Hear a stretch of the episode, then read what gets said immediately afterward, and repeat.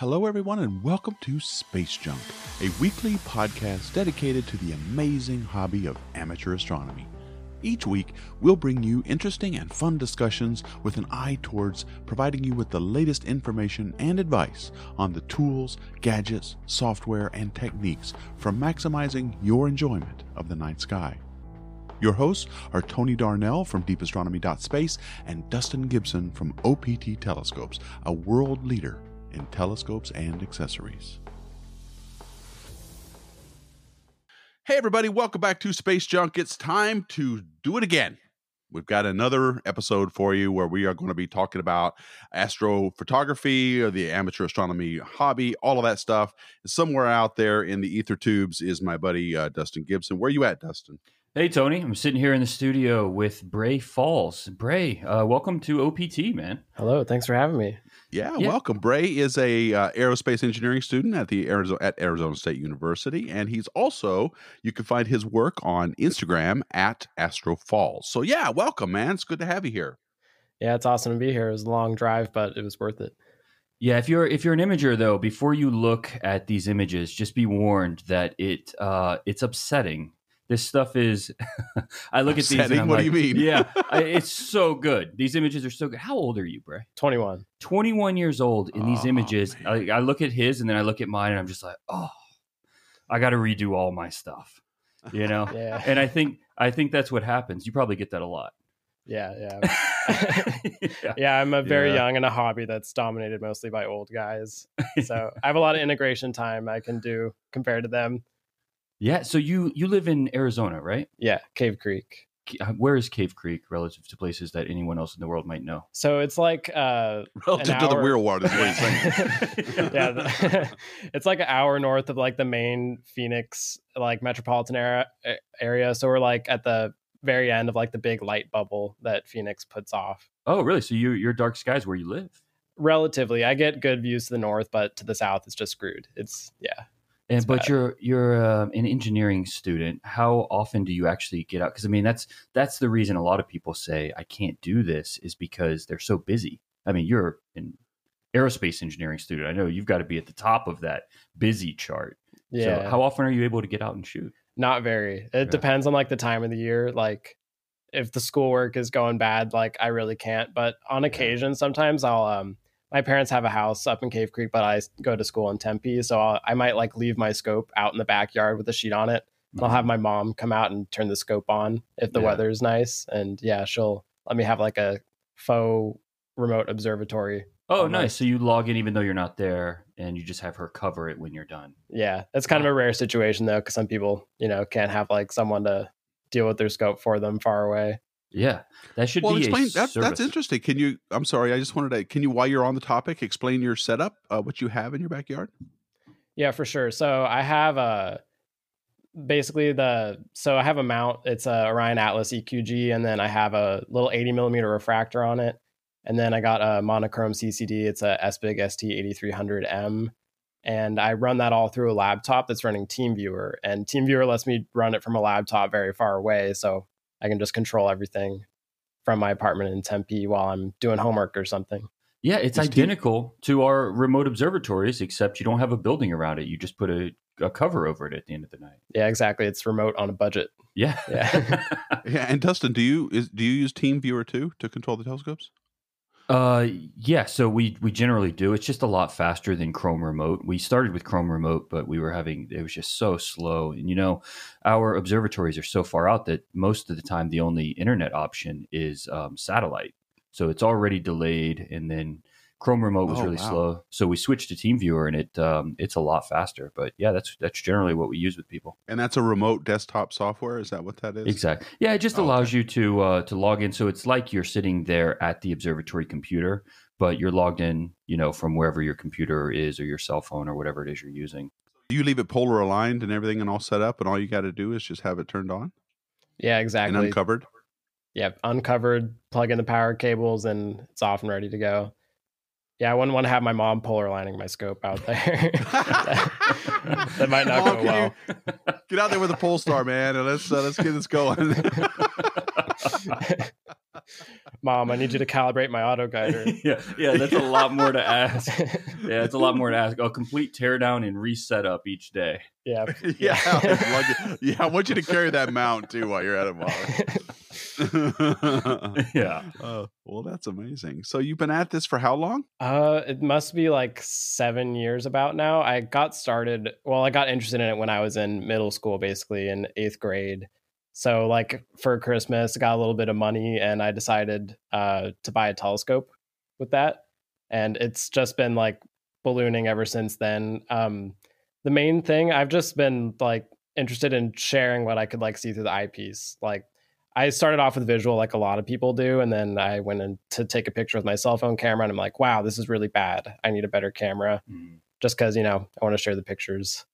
It's funny how I mean that's that's exactly my story. You know, it was visual and then holding up the cell phone because you're you're so amazed when you're looking visually at what you can see, and you know other people have not seen this, and you want to share it, right? So then you the first thing you think is I got to take a picture of this. So you grab your cell phone and you go through it, but then it's exactly that. It's like a cell phone picture held up to the eyepiece. That's what it looks like. It's kind of boring and fuzzy, and it never does it justice. So the next step is being completely addicted, which both of us can proudly say we obviously Yeah. are. Extremely. Yeah, but that's what happens. Like there's nothing in between. It's like visual, cell phone, full addiction. Yeah, exactly. the human eyes just suck. There's yeah, there's Yeah. no middle ground. Yeah. Ian told me you were really into visual astronomy. oh, is that what he said? yeah. yeah. Uh, yeah, I'm sure he set that one there for you, Tony. yeah, Um, yeah. He says that just to make Dustin mad. I think. No. you know we we talk about it but um so at some of the clubs here we find that there's this like rift and there really shouldn't be because astronomy is astronomy and everybody's trying to enjoy the same thing and just kind of explore the universe but um we find that the visual observers tend to get very angry with the imagers because the imagers bring computers and things that have lights and visual observers don't want to see that white light when they want to go back to the eyepiece and see whatever blurry object it is they're looking at, you know? And so we kind of uh, we make a joke about it here. The truth is I have a visual scope set up at my house almost every night that it's clear. I have a big 20 inch Dob and I uh, I absolutely love it, man. There's there's there really is nothing like it. We we make fun of that process about how obnoxious it is obnoxious it really is on the visual side. You know, you're standing on a ladder in the middle of the night in the dark. Like that's kind of Looking at fuzzy patches. You Yeah, know? looking at fuzzy patches, complaining that it's not going to be quite as not fuzzy because you saw somebody's computer screen, you know. But the truth is, there is nothing like it. Looking at something in real time visually and just kind of connecting to that. Like, I, I agree. You always say that, Tony, and I agree with you on that. But there's no way to see things in detail that imagers get to see them unless you're an imager. Yeah, know? exactly. There's like there's just so much more meaning to seeing it. Like if you see like a satellite like fry, fly in front of the sun or the moon, and like all connects for you. Like whoa, like you couldn't get that in a picture. You couldn't see that in real time. Well, over the years, the thing that has struck me with imaging, and I, I, I came the last time I really was serious about it was the late the, the the CCDs were just getting started, and they were small, six forty by four eighty, and they were really expensive, uh, but they didn't have the resolution. Now, the thing that sticks out when I look at you guys' as astrophotos, whether it's Dustin's or or Bray's, it's just the the intricate filamentary detail that comes out in a galaxy photo like on your stream i'm looking at uh, you know an image that you've taken of the andromeda galaxy and there are dust lanes in there and there are individual stars in the galaxy that are resolved. And dustin you've taken pictures that are equally as as breathtaking. That is something i don't think you ever could have done in the days of film just because of the grains. I mean the grains and the resolution of film was so small compared to the what you get now with CCDs that that's what strikes me the most is just the level of detail you guys were able to get. Gas clouds actually look like cumulonimbus clouds in our sky right? You could they're that they're that detailed. And so that's i think that's what's really changed over the years is that ability to get that with off the shelf equipment. That's the hook. That's the hook right there. If you talk to an imager, those are the things that imagers are typically looking for. It's not it's not enough anymore to just see Andromeda. It's got to be how much more of this can we see? How much detail can we pull out? And you're right. I'm looking at this image of yours now and it's it's absurd. The detail it's beautiful Yeah. that you have Thank here. you. Yeah, it, it absolutely is. But you know, one of the things we talk about here, and I, and I like these discussions because it always fascinates me how somebody goes down a road like this but I've never talked to somebody that did it as early as you did. I mean, you said you were in middle school. Yeah. Middle school. I God, I was thinking about. I wish I could say that. yeah, tell us that story. How did how did that go? What was that like? I don't know. I was just I was always a nerdy kid, and I I am really lucky to have gotten into it so early. Like I could have screwed around and been like a dumbass teenager and done drugs or whatever, but you know, instead I got into Astro so much. Yeah, um, I think mostly like I just watched so many science documentaries when I was a little kid, and again, I kind of owe that to my mom because she kind of made me interested in all this kind of stuff. But yeah, yeah, it's it's definitely weird, like being a a teenager and like trying to like get into the astro community and like meeting people that you can talk to about that kind of thing. Because I remember I would go out to like Reddit meetups for astronomy club stuff, and like everyone would be like middle aged, like professional engineers, and it's kind of like it's slightly more difficult to relate to like those kind of people. But yeah, uh, Instagram has definitely been a good way to like help connect with mm-hmm. people that are like my age that are also doing astro because there's plenty of people like doing milky way pictures right that like my age like going on adventures and stuff and they are also like really interested in this kind of thing too because they've seen the Milky Way a bunch. So they it's a natural extension to like get interested in the deep space or deep sky objects. Yeah, and I mean you have you've been doing this a long time. You, you know, despite your age, you've been doing this seven years. You said, and and these are these are some of the best images in the world. They really are. These oh, are these you. are phenomenal images. And you say on your website that uh, astronomy gave you a direction. What do you mean by that?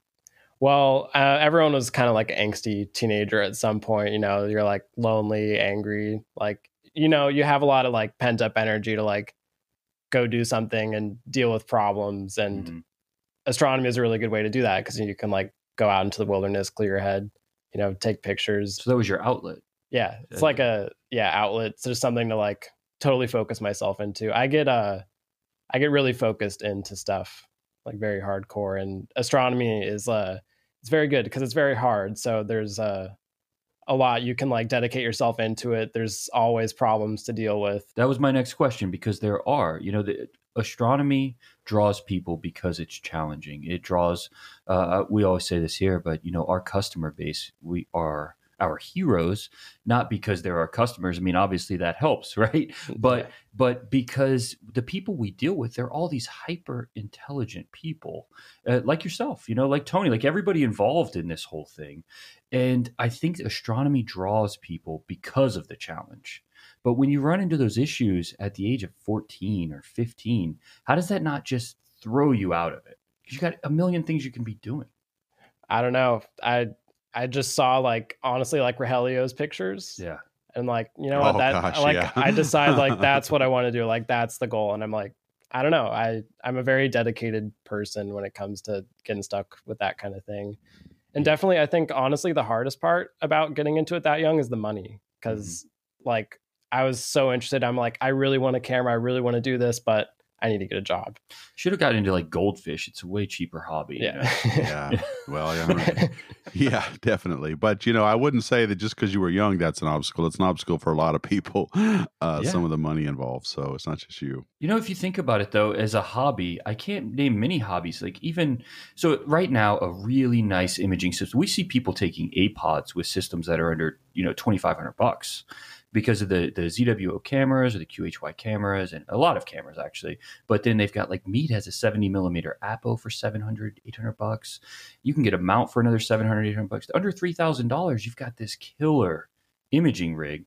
Think about the other hobbies that people are investing in, like motorcycles or they get into fixing cars or guns or you know i mean the list goes on and on even video games i bet a lot of people that are playing video games on a real like hobbyist level are spending more than $2,500 on that stuff.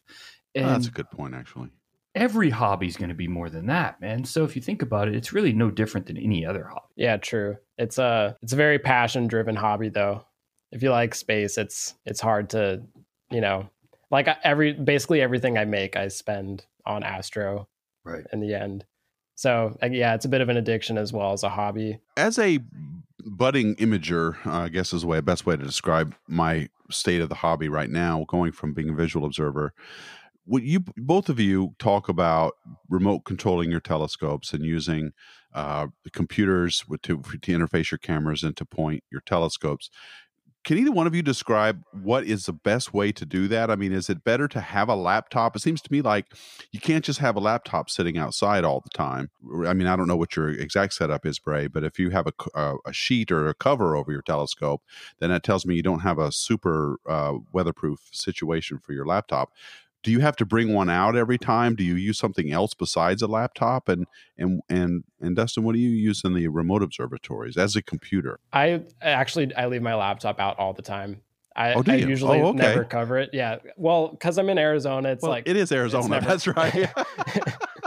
it's I never you don't have to worry rain. about a deluge or anything. Yeah, the worst that could happen is it could get a little hot, and things do get really hot. Like I've gone to pick up my telescope. Like I sometimes I'll sleep in in the morning, and my scope will like cook a little bit. The mount will get hot because it's black, and it'll like burn my hands because it's so hot. Luckily, yeah. the Atlas is like rugged enough to handle that, but yeah, I definitely abuse my gear a lot for sure. Well, what about you, Dustin? What would you recommend? Do you? I mean, obviously you have remote observatory buildings, but do you? Is it just all laptop controlled, or do you use some of these newer, like NUC computers, NUCs that they have that are just the computer module themselves? I mean, what do you got? What do you use for the both remotes? Both. Well, actually, we're using everything. Is the simple answer. So, well, oh, yeah, we we have um, we have a different goal here. We're trying to simplify the process to the point where people with no experience at all can log in and take you know images that they appreciate and want to share, and just can start enjoying space and space photography. But we are trying everything. So, three of the observatories have desktops in them that we log into remotely that just stay in there turned on all the time and are connected. So when you log in, you're it's just like you're sitting there with the scope. And then we switch to you remember we did a podcast with Prima Luce. They have the Eagle computer that's a power yeah. system and a computer. We have one that's driven by one of those. We have one that's driven by a, a Raspberry Pi. It's like $150 Stellar Mate, you know. And so we're trying everything and really trying to figure out how do we make this cheaper, simpler, and just something that's so like all of the gear, the equipment, all of that stuff just gets out of the way and somebody can just enjoy their connection to space. So we're trying everything all the time. Yeah, exactly. The the whole point is to just make stuff easier because in the end like what will lead to better images is patience and not getting bored and not getting burnt out on setting your stuff and as long as it's easy, then you know maybe you could push for like another seven hours of data on an object. So right. the whole point is just to make it easier to get more time and get it faster. Yeah, and to the point where we even have exactly how we met. Right, you're an OPT affiliate, and uh, so we send you equipment. Right now, you have the Vixen VSD. What do you think about that scope? Actually, it's very fast. It's a incredibly fast scope. I I have it unreduced right now at like f three point eight, but you can reduce it to f three. Isn't that funny though? Unreduced f three point eight. Yeah, it's absolutely ridiculous. And I um I'm using it with the QHY you guys gave me as well, and that's a cooled CMOS camera. So already short exposures, super fast. I have like more data than I can deal with at this point. Like it took me, I stacked a bunch of data on as uh, it took me like five hours to calibrate, register, and stack it because wow. it was just so much data. It's ridiculous, and it is very clean too. I'm that excited. Is, to... That is the perfect system. That big 36 megapixel full frame color camera on a scope that's that fast. I mean, it's a small scope. So the, the Vixen VSD is this little refractor. It's like twice the size of a can of tennis balls, maybe, you know, and um, it's super, super fast. One of my favorite scopes. Um, yeah, that's the one you brought to New York, wasn't it? Yeah. Yeah. Jenny actually, so that's Jenny's primary imaging scope for like everyday use. She loves that thing, and um, it has a huge image circle, so you can put any chip you want behind it for the most part. And uh, yeah, I mean it's fast. So normally my exposures are like thirty minutes, but when I'm shooting with that, you know, it's like five minutes max. You know. Yeah. And uh, there, there's a lot to be said for because it's exactly what you're saying. If it's simple, you get more data. You're yeah, out exactly. there and you're like, well, what's one more image? I'm just going to do one more instead of a 30 minute or some of my images are an hour long subs. I'm like, okay, I can wait five more minutes minutes. Yeah, exactly. It's like a patience game and fighting the diminishing returns. Like the more like resolve you have to keep going, then the better your images are going to be. I have like over the years, like my capacity for boredom with an object has gone way up. It used to be like, oh, an hour of data, like God, that's so much. Why would I ever do that? But now I'm like 14 hours minimum. Yeah. If it's from my backyard, at least maybe right. like 25. So you what do you I get was... for that extra time, though? I mean, when you're sitting there for that much longer, what do you get? What's it? Is it worth it? It's always worth it. It's definitely it's about noise and about it's entirely about noise basically. So every image you take if you're not familiar will have like some kind of random noise and the more you take pictures, the more chances you have to get an accurate representation of what you're trying to image. So you need lots of pictures and you can average them together, which will bring down how much random noise there is in an image. And sometimes noise isn't random, like light pollution, and you'll need to take lots of data to get past the the signal from the light pollution to get what you're actually trying to image.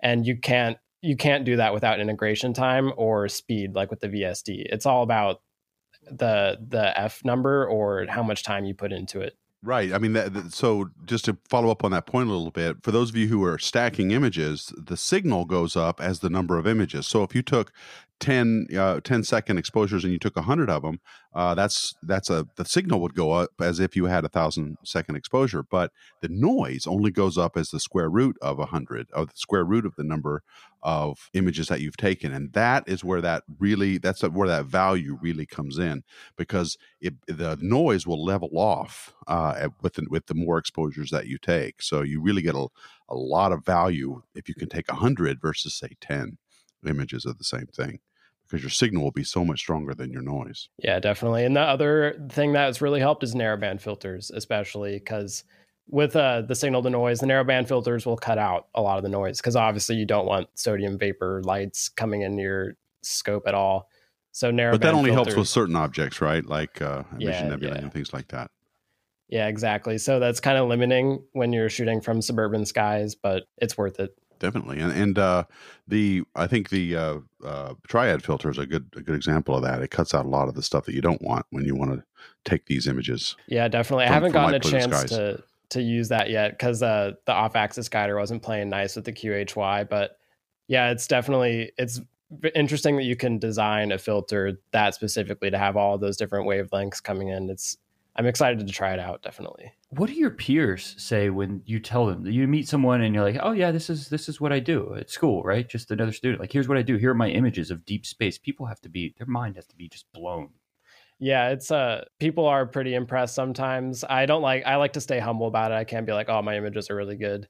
But yeah, people are always like, "Wow, you took these." I get like, "Oh, I thought this was like Hubble or something." Like, Yeah, "Nah, I wish." yeah, well, it's an easy So mistake to make. I can tell you. So you don't just dive in. You're not just like, "Oh yeah, these are my images. I got fifty thousand people looking at them every day. I'm the best." Like you don't you don't do that. No, that's I would just be a douche if I did that. People would like be sick of me. Honestly, like I I never tell people about my Instagram. Like I let them find out Yeah. some other way because if I just go around telling people, it'd be like this dick trying yeah. to. So now you're like, I don't have to tell people. You're gonna find it anyway. Yeah. Everyone finds my Instagram. You know. yeah, you'll see Uh, me on the explore page anyways. I don't need to tell you. Uh, so I, I bet though, I mean, it really does have to be shocking for the people that are just like in class next to you when you're like, oh yeah, this is what I'm doing this weekend. Honestly, since most people I'm with in class are they're also aero majors, they're all like into space, so they're like, wow, yeah, that's really cool. So you know? it's not that crazy, yeah. yeah i mean all those people are used to like spending hours and hours like hunched over a computer they're that's what i do out in the desert anyways they're used to it Well, let's talk a little bit about some of your your landscape photos because one of my favorite things that Rogelio does is uh, where some of his he calls them spacescapes, I guess. But how do you go about taking some of these? There's one of you, I think, is this arches? It says delicate arch, uh, where there's uh, in the foreground there's the arch, uh, a rock arch with I think some uh, it may be you standing in the center, but behind is the Milky Way galaxy. How do you do something like that? What's what's the technique for taking these landscapes? So the beauty about those is that they're like super simple to take. I really just have a dslr on a tripod and i just go out and take take the pictures. And i really like doing spacescapes like that because it gives you like a little chance for creative freedom that you don't necessarily have doing deep sky all the time. And the other thing is it's easy because well not necessarily easy to make a great image but it's easy to take an image because i don't have to wait 14 hours for an image to come in. So it's it's a really nice thing um i think for that picture i um i also did a thing where uh i blend two exposures together. So the that foreground is like a two minute exposure lit entirely by the starlight. And then the sky is just a quick 30 second exposure and i blend the two together. Some people aren't really fans of blending exposures together but i think it's it's fine to get the most detail you can out of a picture by doing the blending. Yeah, Yeah, I've never beautiful. understood why people take such issue with that. It's like from the second you get into astronomy, you realize, or at least astrophotography, you realize you have to manipulate the data in a very real way. I mean, even stretching a histogram, you're throwing away a huge chunk of your data and compressing everything else. Like, I don't understand why this one thing people take such a strong stand against. You know, blending those two images. What's Yeah, it's there's no way to get around the Earth spinning and yeah, other than exactly. to track it. So uh, yeah, I don't see what's wrong. We're just trying to get the most out of the images. Like yeah, it's more difficult to do. You have to be a better photographer to do it. You have to have more understanding of processing to do it. Why would that be a bad thing? I've, I've never understood that.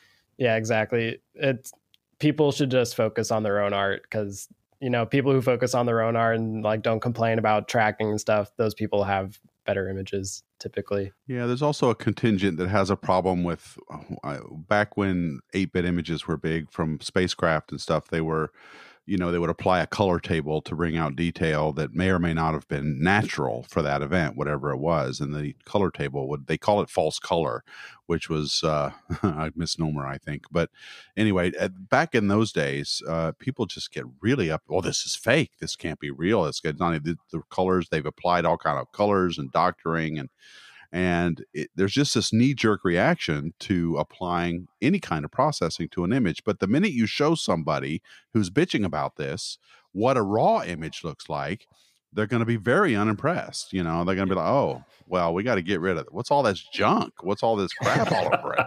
yeah, you, You should post that well, instead.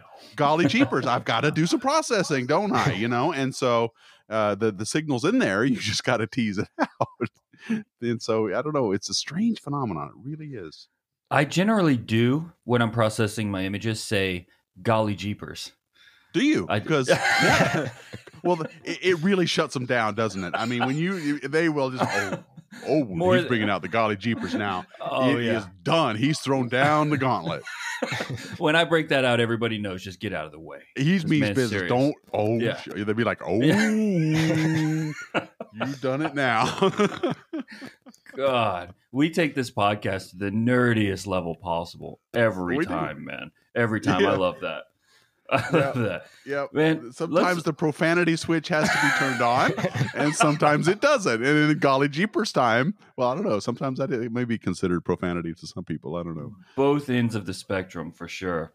Yeah, Uh, Man, you have a NASA APOD. I'm sitting here looking at these notes, and, and I remember when you when you uh, got this November. I see that on the notes here. You got it November sixth, 2018. The California Nebula. What was that like? Uh, those I didn't expect anything to come of it. I you know I got some comments like oh submit this for an APOD and I was like okay I'll just like do it on a whim see what happens and like two weeks later I woke up to like a DM someone's like hey congrats on the APOD and I'm like wait what Oh, APOD yeah. yeah Wow. I didn't hear anything of it and I'm like wow it's like it's kind of a surreal moment because it's like it's kind of a meme getting an APOD at this point like I'll see I'll take pictures and be like APOD material and then never submit to an APOD like right. I'm always so self-selective about what I'll like even consider submitting. So it was like it was really validating to finally get that kind of a thing. And that was the first time I submitted as well. Oh, really? The Yeah. first time you got one? Yeah. Wow. Yeah. I mean, most people. I so I don't ever submit. I I actually don't really guess I know how. Um, Yeah, that was a struggle too. I like didn't know how, but I one of my friends got an APOD and I asked him and he was like, "Oh, you got to email these two guys your picture." yeah, but it's uh it's organized by NASA, right? NASA APOD, and so they are saying you have the best image in the entire world for this day. And so November sixth, 2018, you had the best image in the world. That's amazing. Yeah, it's something pretty wild to think about. I would disagree because you know I see all the problems in that photo. Like if you stretch it a little bit, you'll see how my flats were a little bad in that mosaic. So Yeah. I mean, there's always things that are wrong with pictures, and I'm my own worst critic. Sure. Always. So, I think all photographers are though. yeah, you know? definitely. I think that's just part of the nature of a photographer. So um, every time we do these podcasts, I get little notes from my marketing team because we have, sometimes have people that come in that they're fans of, and you're one of those people. So some of the marketing team, your images, they're they're fans of, and they have a question for you here that's a little bit uh, different than the questions we typically ask. But I'm going to throw this one at you. So you are 21 now. Yes. Um, it's really important they know when you had your first drink at 21, was it planned to be under the night sky while imaging? No, it was it was actually way worse than that. I had a a Mike's Hard while I was working on homework at my desk. That's not the story I thought it was going to be. Yeah, no, very underwhelming. Yeah, that was kind of man. The engineering takes a lot out of you, especially with the homework. So I was like, Yeah. I at least have to have a drink while I'm doing homework to kind of mildly celebrate this. Yeah. yeah. I've had a few drinks under the night sky before. Do you under think- 21. Do you think that program, the engineering program, has helped you in this at all, or has it really not been? it's more of like I think the Astro has helped me with engineering than the other Yeah. way around because there's like a, a problem solving mindset you can't really get just by doing homework. Mhm. That yeah, because there's it's a huge system is an integration problem to deal with astrophotography. So having that kind of mindset to like think about systems and like how they interact, you can't really get from just doing homework. And especially uh, that's honestly what I uh, the only thing I talk about during interviews. Like uh, I'm working at Honeywell this summer, and I just talked about Astro for all my interviews. Just all the things I've done, Yeah. like dealing with the system, processing the data, you know, that kind of stuff is very helpful. Astrophotography is as much an engineering problem as it is like a artistic problem. Right. No, I agree with that, and that's one of the the wonderful things we have here. We have this huge advantage when hiring people is a lot of the people that apply are astrophotographers. So we already know the person we get we're getting has a problem solving mindset.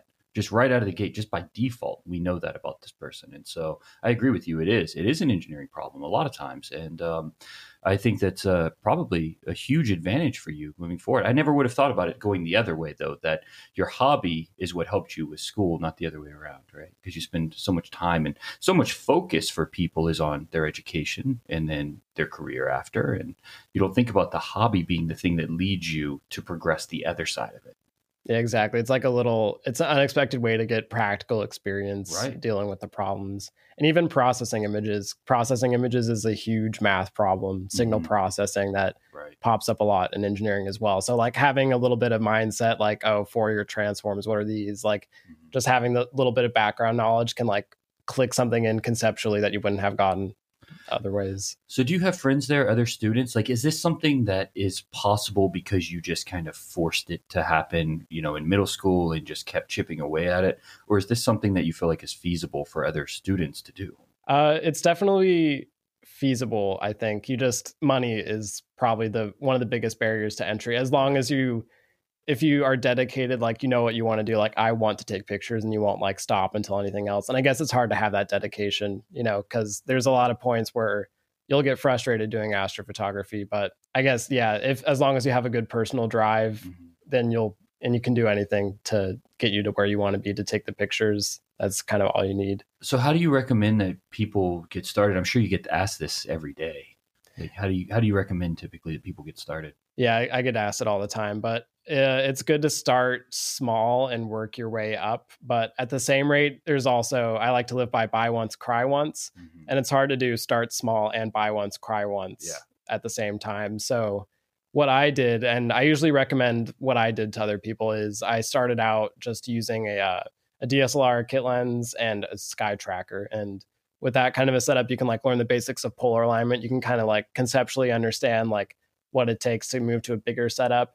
Then once you have like the small sky tracker down, you can get a big like equatorial mount. Mhm. But keep using the camera on the equatorial mount, like get used to the software. Right. Maybe bring in an auto guider at that point, and then you can like transition into a telescope. And by that point, you'll already have like a good understanding of what's going on. You'll know how to process some pictures as well. That's one of the hardest parts. And yeah, so definitely starting off with a DSLR and I think that's great advice. Yeah, because it allows you to keep yourself as the limiting factor, right? Instead of just your equipment being the limiting factor of your images, but at a pace that isn't overwhelming. Because a, a lot of people do jump in, especially if they have the money. They just say, "I just want, I want an MIT level system." You know, I don't care what it costs. Throw it in my backyard, and then they have this two hundred thousand dollar paperweight sitting in their backyard because it's just completely overwhelming too much to learn all at once. What you're kind of describing is taking these baby steps with the most critical pieces in order, right? Like understanding why you have to track it all because it's not it's not something that makes a lot of sense until you have a reason to know that. You don't you don't think about like the earth spinning isn't something we have to think about in our daily lives on any other level except for astrophotography. You know, I mean, obviously we need it to, but we don't think about it Yeah. happening. Um, and so I think learning the pieces, because you know the mount is clearly the most important part of an imaging system. You can do wonderful astrophotography with just a DSLR and um, a, a kit lens if you have a mount that's tracking well enough for you to get images without star trails. But um, it's generally not where people want to start. They usually want to start with the telescope. That's the that's the sexy component of a system. True, yeah. And for some people, it is the right thing to do just to get a telescope. But I think you just have to go look at images taken with like the Rokinon 135 f2 lens and realize that you can do a lot with the lens, probably even better than what people do with a lot of telescopes and get more data and more importantly, learn how to process the stuff at all. Because you could get like an expensive setup and then do like no integration time and then not know how to process the data. And it was like, what was the point? You could have done this for way less money. So it's important to, I think, learn the value of patience and putting in time and learning to process the data before you like try to chew the whole system at once. It's better to like take it in parts and pieces to Yeah. understand what's happening. Tony's down in Florida, right? And so he has nothing to do but avoid water moccasins and uh, alligators. That's what he does Right. all That's day, every day. Like right Yeah, now, yeah. he's likely I'm I'm, dodging. dodge, I'm I'm actually doing this podcast uh, standing on an alligator. Yeah. and that's that's the problem, Wow. right? In Florida, they have that and humidity, and nobody's really sure which one's worse, but they're both bad.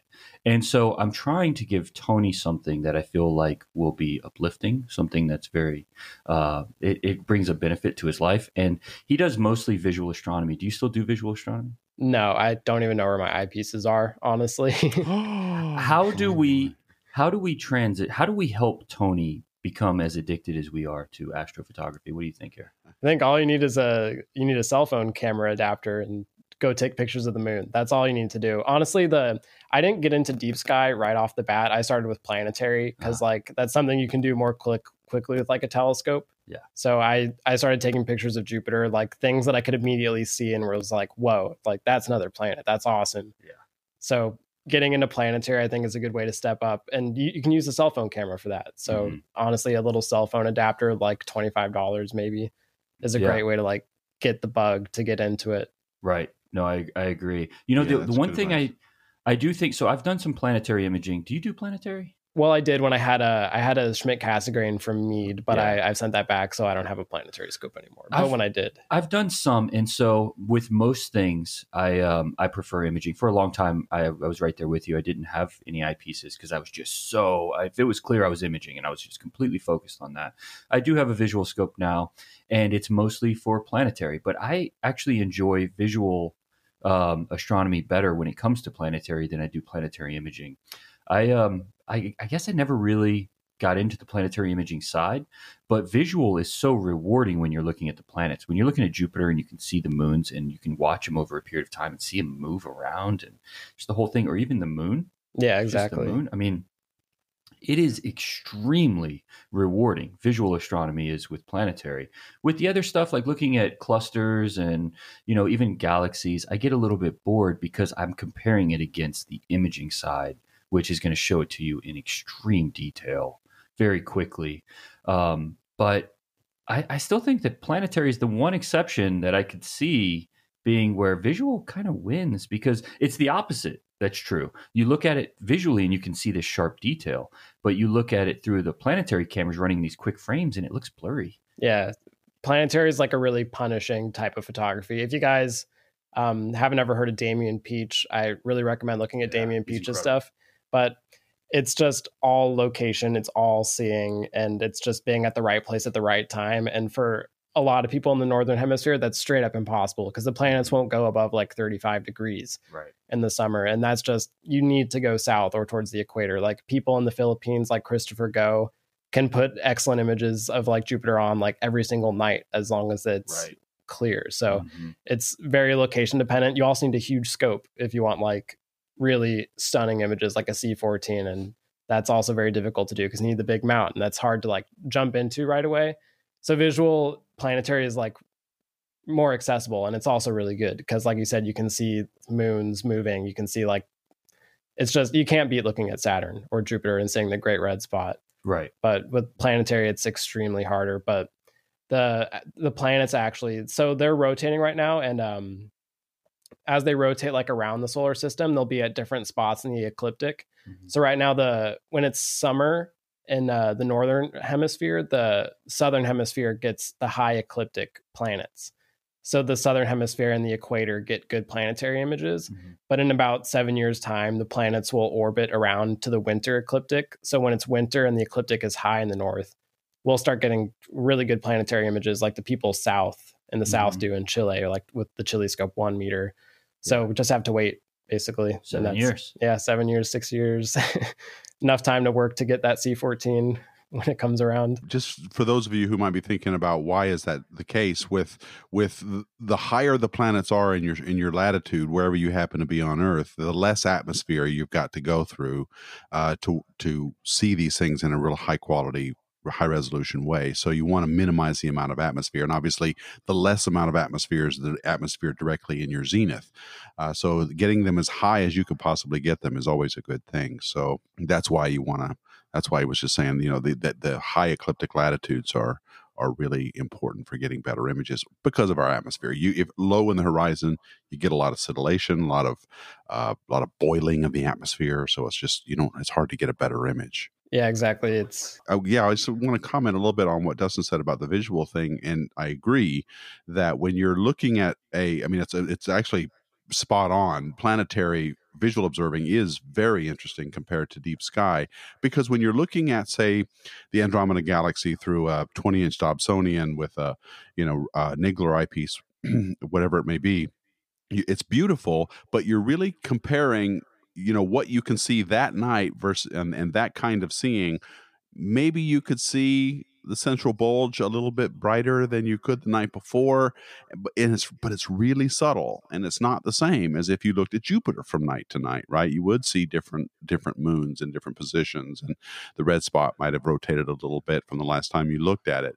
So there is something very different to see and in deep sky visual work you're basically just comparing you know oh today I saw you know this this one uh, when I was looking at M51 I actually saw the little more detail in the spiral arms or whatever it is, right? So it's um, I totally resonated with what Dustin just said because it's it really is. I think that's sort of what I always think when I'm looking through an eyepiece is I'm really really appreciating the planets a lot more than I am the deep sky objects. I always go to them first if they're up for one thing. Yeah, that's the thing. People think of space as like a static thing, like it's never changing, but the planets are dynamic and they're they're always changing. Like they have weather like the Earth, and that's something like when you see like the big dust storm during the Mars opposition, you realize like, oh wow, like this place has weather. It's like a real place, and yeah. it's just a mind blowing thing to think about. Like, oh wow, there's a dust storm on another planet, and you can actually watch that happen and develop over the course of weeks. Yeah, it's just ridiculous. Exactly. There really is. You know, we we talk about sometimes. Actually, we did an entire podcast um, called "Is Astronomy Dead?" What do you what do you think about that? Do you think astronomy is um, the interest in astronomy is dying? No, definitely not. It's I think it's going way up. Like honestly, people there's a, an interest in photography going up, mm-hmm. and by doing that, people will be taking Milky Way pictures, and they'll a lot of people realized like tangentially from photography, you know, they'll start to get into astronomy and start to be aware of like what's going on. Yeah. I think there's like a really large growing community right now online about astrophotography and astronomy in general. And even with the there's a lot of excitement with space in general, like with all the the SpaceX launches. I think space in general is like kind of coming back more into the public eye. I agree with you, and the reason that um, that it was ever brought up in the first place is is one of our listeners messaged me on Instagram just saying, you know, I think astronomy is dying because all of the funding. Look at how many how many high schools have astronomy programs. Like very few have decent astronomy programs. Yeah, mine didn't at all. Yeah, neither did mine. And I don't know of many that do. I know of two places in California that are making an effort, um, but I I don't know of many, and that's a shame. But they were making a good point. Like if all of the funding is being cut to teach people about astronomy, if it's not dead, it's dying and it will. But I don't see that, and we don't see that. So we we constantly monitor traffic, for everything we possibly can here for business purposes. But we find that it's the exact opposite. There's more interest in space and science and, you know, astronomy and astrophotography than there ever has been. And it's it's all because it's all related like like you said with SpaceX. Just this last launch is pissing a lot of people off because he just launched 60 satellites all at once and plans on doing it all the time. Yeah. You know, but it gets the conversation going and you realize how many people are actually involved in that conversation. And there are a lot of people deeply concerned about these things, but also just very invested in the night sky that that really appreciate its value, if not just scientifically, philosophically. And um, I don't think it's dead or dying. We're not seeing anything of the sort. But it's always interesting hearing from a different perspective what you're hearing, especially from your peers, because you're you're in a different age group than is typical in the astrophotography community. You know, are they are you seeing an interest in um, I guess your group there at school in the night sky? Is it something that people have an interest when you talk about? Yeah, definitely. Like I could talk to any of my friends about like what I'm imaging and like they have no experience with astrophotography or anything like that, but they're they're just all passionate about space. Like being into aerospace engineering is a passion driven subject. No one's there cuz like they don't like space and they just want money. Yeah. Like you're there cuz you like space and you want to like help advance space exploration and humanity. So anything Right. like that, like looking out further than what your eyes can see in exploration, which astrophotography is like a kind of exploration, they're always interested in. And the one of the beautiful things about astrophotography is like the pictures are pretty and even someone who's like not interested in astronomy at all will still take an interest. And I think the advancement of astrophotography helps a lot with like building a public interest in space because it's space is accessible in a way that it hasn't been just because like a person like me can just go out in their backyard and like look at nebulas and stuff Mhm. like that might have not been so feasible a long time ago for someone my age What do you think the future looks like for the hobby? ooh um fast readout cameras cmos cameras lots of exposures and needing a better computer is what i think the hobby looks like in the future it's it is kind of hard to say because like all this shift shifting in the camera market like i think there there's a trend towards cmos though because Yeah. it's just so it's way cheaper than dealing with ccd Yep. and it's all about the making the budget more affordable for someone getting into the hobby Yeah. because as long as they have that that's good so I think as CMOS develops more and the low read noise CMOS comes in, then I also see like less importance in the mount mm-hmm. because people will be taking like 60 second exposures. Like, why do you need a premium mount? Exactly. So there'll be like more focal lengths, lower scopes, but faster exposures. Less componentry. I mean, if you're doing 30 second exposures, do you even need to guide? Yeah, exactly. There's Yeah. no need at that point. So You really start to simplify everything. yeah, What do you think, Tony? Well, I think that the amateur astronomers of the future are going to have to deal with what the professional astronomers of the future are dealing with right the professional astronomers are dealing with right now and that is big data. Uh, right now we've got telescopes taking images by the petabyte and the amateur astronomer is going to start taking this quality of data. If what in, in following up with what bray said if we are going to be taking lots of 30 second exposures uh, processing all of that computers computers are going to need to be able to handle all that data. And so whatever solutions that professional astronomers come up with to handle their data now to process lots of images without even looking at them to identify whether there is something i- that is a distant galaxy or if it's a star automatically without a person looking at it those technologies are going to go fall into the amateur communities. uh, hands and they're going to benefit from that as well but it's going to be a challenge uh, all these images being taken on a given night with or without a mount is going to be in the terabyte range you know uh, before too long so uh, I, that's what I so I think the future is to the future challenge is to be in data processing. And everything else that Bray says I think it sounds reasonable you know with and, and I think if the mounts do become less important that'll only help the hobby because it is such an obstacle as far right now as far as price point. Um, so I think it'll help a lot of people get into the hobby. One of our um, uh, directors of um, professional services here was bringing up a great point about the resolution of the new sensors. You know, um, a lot of these sensors we're seeing are going at resolutions of 60 to 100 megapixels. There's actually one we're selling now that's 150 megapixels. But if you think think about even at 60, his point was you can have one camera for the first time that does everything. It does your deep space at super high resolution because you can bin if you need to and still be at tremendous resolutions, 15 megapixels. You can shoot um, uh, planetary by just cropping in.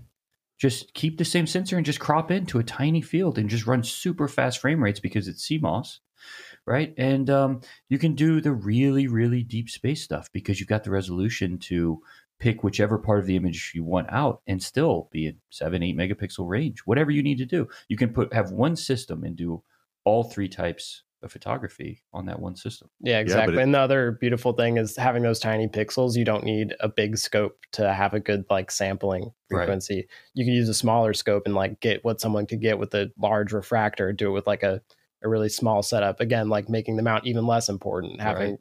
so I think the camera, the way cameras are going, I think it's going to shake up how mounts work out a lot. And the camera technology is just exploding right now. Yeah. But a 100 megapixel image, you unbinned, uh, and let's say you got a, I don't know, a, a four bit floater with, with each pixel, you're looking at gigabyte sized images. So for every image you take, uh, you're looking at a lot of, so data storage and data processing are going to become I think we're the next big thing. Maybe it'll replace mounts as the is is the most important thing. I don't know, but uh, that's a lot of data. Yeah, it is. I dealt with that problem using the the QHY three six seven C and just taking three minute exposures. Like I had a hundred 37 of them by the end of the night.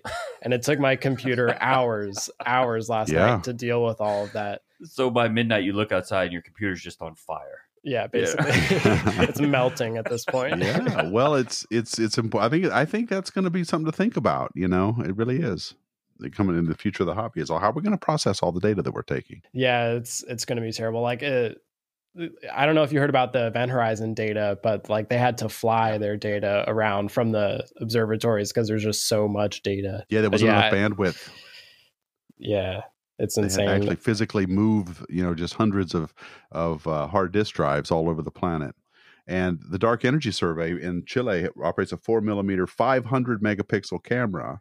And they were using, of course, this was, you know, they were, I think they were still planning on using exabyte tapes then to do it. But uh, I'm sure they've since solved that problem. But they were looking at terabytes of data a night. So, yeah, it's, it's definitely uh, something to think about. What do you think about Instagram as a vehicle for this community? I mean, do you think that Instagram is a, a good way for people to? Uh, what's the community like for you? I mean, I know what it's like for me, but um, that's an interesting question. I mean, the community. I really enjoy the community in mm-hmm. general. I I think Instagram has like a different, a wildly different like audience base compared to other astronomy communities out there, like Cloudy Nights or right. Reddit or something like that. Like the beauty of Instagram is that it most people are on Instagram is that it's like your average person and mm-hmm. you know you can connect with plenty of people who aren't even interested in it or wouldn't hear about it at all. So you can get uh, a lot of interesting questions. You can interact with a lot of people who who like aren't used to it at all. And as as long as Instagram's around to stay, and I think it will be because again, it's already like embedded itself culturally. Then mm-hmm. I think it's a it's a really good place for an astronomy community to exist. I see Instagram as of all of the communities for astronomy being the fastest growing because of the nature of Instagram, right? Share a picture, talk about it, um, which is really it, it well, fits well. Made. Yeah, mm-hmm. but then you um, the community is also very supportive, which in photography I mean, if you're not involved in these communities, you you might be shocked to find that, especially with general photography, it's more competitive than it is supportive. At least in my experience on the photography pages on Instagram, that's not the case. People are there genuinely trying to help each other, and it's always a very positive conversation for the most part. Um, some of these more niche communities, it becomes about let me show you how much I know, even if the cost is me being an absolute dick to do it. Yeah, there's a lot of crotchety old men on cloudy nights that'll get angry. sure, yeah, and and you know the the problem with that is that there's so much great information out there on those that you it's hard to discern, especially for someone that's new to the hobby. Where is the good information, and what is the mistake that's going to be a pitfall that's about to cost me a thousand dollars of my money and and ruin this hobby for me? And there's no real way to tell because a lot of the people that are most aggressive about getting their point across are the people putting out bad information. Yeah, exactly. And it's hard even because astrophotography, it's not like a closed form problem. Like there's Mhm. a million ways you could go about it, a million setups you could do that could be right or wrong. Yep. There's no way to recommend it to anyone. And you just, yeah, it's very tough to get good information. So it's, it's helpful where you can get a lot of opinions and it's easy to do that on Instagram. Yeah. And I guess there are some kind of like memes of advice that pop up from astrophotography, like that come from cloudy nights, like, oh, like you need to spend like a lot on a mount. And like, yeah, those things are like echoed a lot, but there are like things that are good advice, like things that everyone echoes that Right. you should try to follow. Sure. So what's your what's your dream system? You have one system you're going to use. What's that dream system? Oh man, uh, I want a PlaneWave one meter for sure. Yeah, yeah. I want a, I want like a, a sixteen eight oh three on one side, and then I want a planetary camera on the other side. Because Yeah. cool thing about the PlaneWave is it, it doesn't have uh, just two mirrors; it has a, a tertiary mirror as well, so you can Yeah. flip your light cone. And so basically, it has a it's a mount called the Nasmyth mount, I believe. So it's an alt-az, and it's supported by a truss with like two arms. So it's like two arms holding up a scope and you can shoot the light cone out of either side you want. So you can keep two systems, a planetary on one side and a deep sky on the other side, and you can switch between the two whenever you want. Yeah, you know they're only like 50 miles up the road here. Uh, Planewave is so when we go visit them there, they always have those one meters there, and those things. Every time you see it, you just want to cry. Thing is beautiful. yeah. you know, they're, they're Well, I saw so I saw their scopes at NEAF and they were beautiful, absolutely stunning. Yeah, yeah, that one meter is such a big scope, but yeah, that tertiary mirror, being able to switch from camera to camera that way is uh, it's pretty incredible. And yeah, planetary through a one meter scope would be nuts. Yeah, it'd be killer. Ah. I got to tour this uh, one place at the University of Arizona. I think it's the Richard F. Caris Mirror Lab, but that's uh, it's the only place in the world right now that can cast the 8.4 meter mirrors. Wow. and they do it under the underneath the football stadium there but i got to go see like the eight meter mirrors like as they were polishing them down and these things are like the size of a room like 20 million dollars a pop and they have like eight of them coming together for the giant magellan telescope and it's it's ridiculous to look at Yeah, it's over 25 feet wide. yeah it's Right. it's absurd and Oh. the way they make those things is crazy. They have um so basically if you take like a fluid in a container and you spin it around about its axis, then the fluid will take on like a natural parabolic shape where the Mhm. fluid at the sides will raise up and then the fluid in the middle will go down. And You so control basically the shape with the rate of spin. yeah, exactly. So they get this giant oven together and they fill it with like the best quality glass and then they spin it for like weeks at a time and let it cool down and it'll just form the parabola they want with this huge oven that they spin and it's ridiculous. I didn't get to see the oven spinning while it's there, but they showed us videos and it's ridiculous. Yeah, I've seen I've seen videos too online. What they do is they start with these big chunks of glass. They put in these big giant chunks of glass in there, and then they heat them up and and then start spinning. It's just incredible the way they make those things. Yeah, I was surprised by like the lack of security they had in there as well. Like I could have thrown out like a my phone onto the mirror. I was so close to it. They just let people ride through. But yeah, it's I'm sure they'll really appreciate you making that comment on Yeah. yeah, they definitely will. If you want to destroy the mirror, you can. Right? That's, that's right. That's right. Astronomy terrorists, man. That's what you really. Uh, oh no. yeah.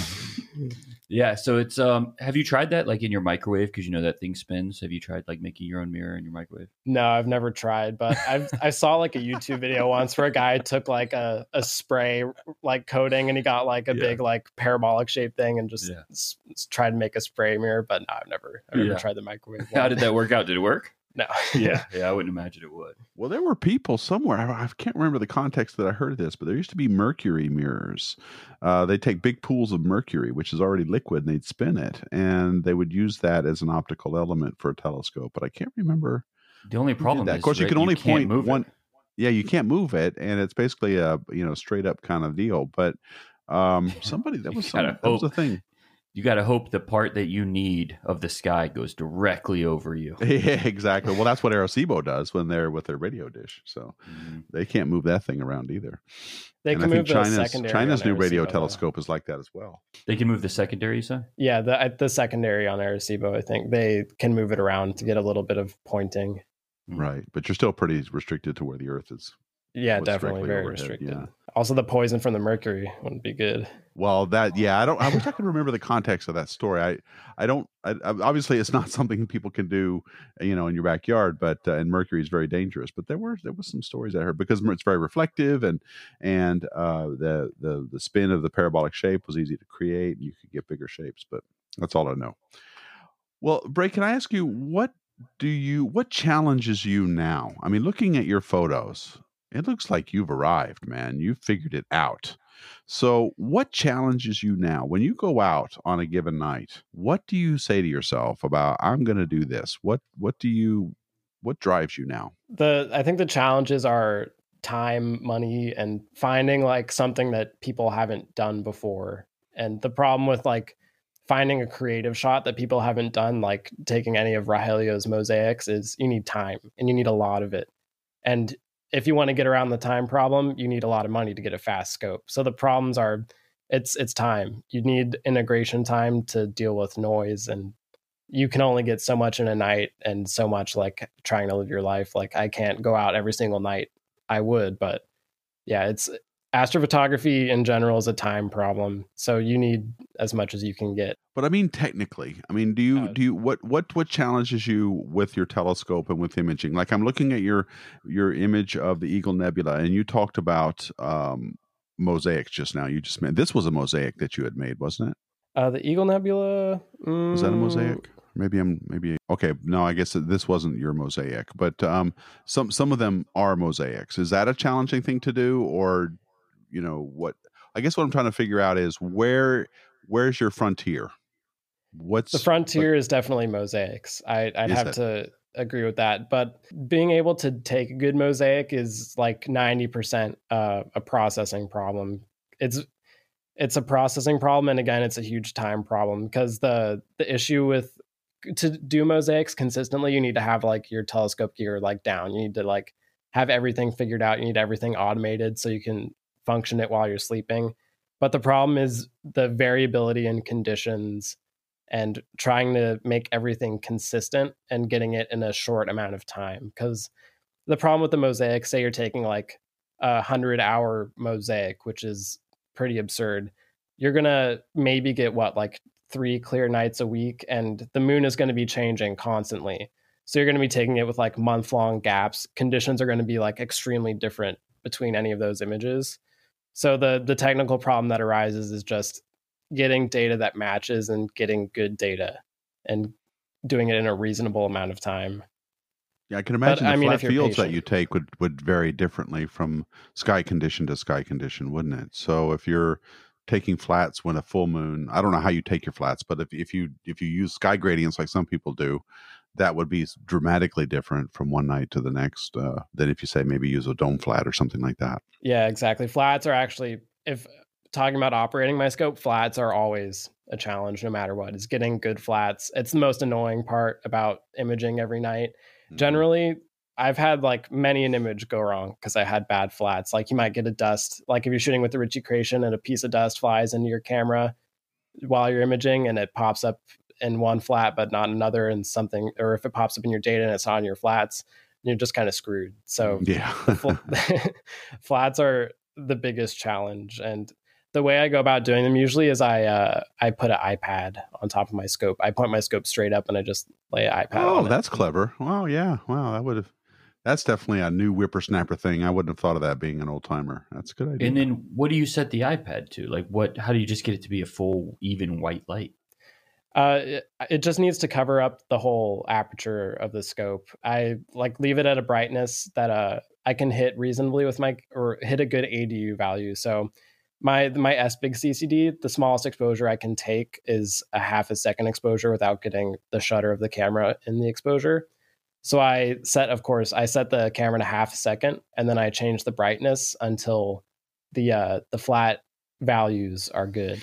I guess what I'm saying though is how do you get the like what what app are you in to just get an even or a white light instead of having like your apps and everything? I just like download a white picture. Just a white picture. Yeah. Yeah. Okay. That makes sense. Yeah, it wouldn't matter too much, even if there were like things going around on the screen. Like if you pull up like the notepad, it has like a textured background, but it won't matter because it's so out of focus. Yeah. so I really dated myself by saying dome flat because what used to happen is people used to shine a light on the side of the wall and take an image of the white light on the on the wall, but uh, that had gradients in it too and uneven lighting and problems with it even in that sense. So yeah, that's a much 20, that's a much better 21st century way to go about it. yeah, it's definitely more consistent. When uh when I have my mom running my scope though, and I'm far away from it, I I do use sky flats sometimes, and those are definitely hard because the, the, brightness is changing. Like yeah, you, you got to do them, them at twilight, don't you? Yeah, exactly. Yeah, and you got to take the sky gradient. Well, the sky gradient. Hopefully, you won't get too much of it, but you'll get some no matter what. Yeah, PixInsight can handle it. DBE is a beautiful thing. Ah, right, of course. It's uh, awesome having you here in the studio, man. Thank you for making the trip out from Arizona. Yeah, thanks so much for having me. Yeah, it's definitely awesome. Yeah, our guest today was Bray Falls. He's an aerospace engineering student at uh, Arizona State University, and he's also on the Instagram verse as at Astro Falls. And so definitely check out his, his images, folks. Follow him and and uh, get in the conversation because this guy can take some images, man. So thanks thanks for sharing your your experience and your techniques and all of your uh, in, you know knowledge with us because uh, wow you're definitely someone to emulate in the astro imaging community. So thanks for taking time out to talk with us. Thanks so much for having me on. All right. Well, on behalf of Dustin Gibson, I'm Tony Darnell. I want to thank you guys so much for listening to our humble podcast. Please check us out at spacejunkpodcast.com. We have a whole website now where you can interact with us. So please check it out. And also feel free to email any questions or comments to spacejunk at deepastronomy.com. And I will read those and respond maybe on air. So thank you all so much for listening. And as always, keep looking up. Space Junk is produced by Deep Astronomy and sponsored by OPT Telescopes in Carlsbad, California. Please visit our website at spacejunkpodcast.com. Also, please send any questions and comments or ideas for new episodes to spacejunk at deepastronomy.com.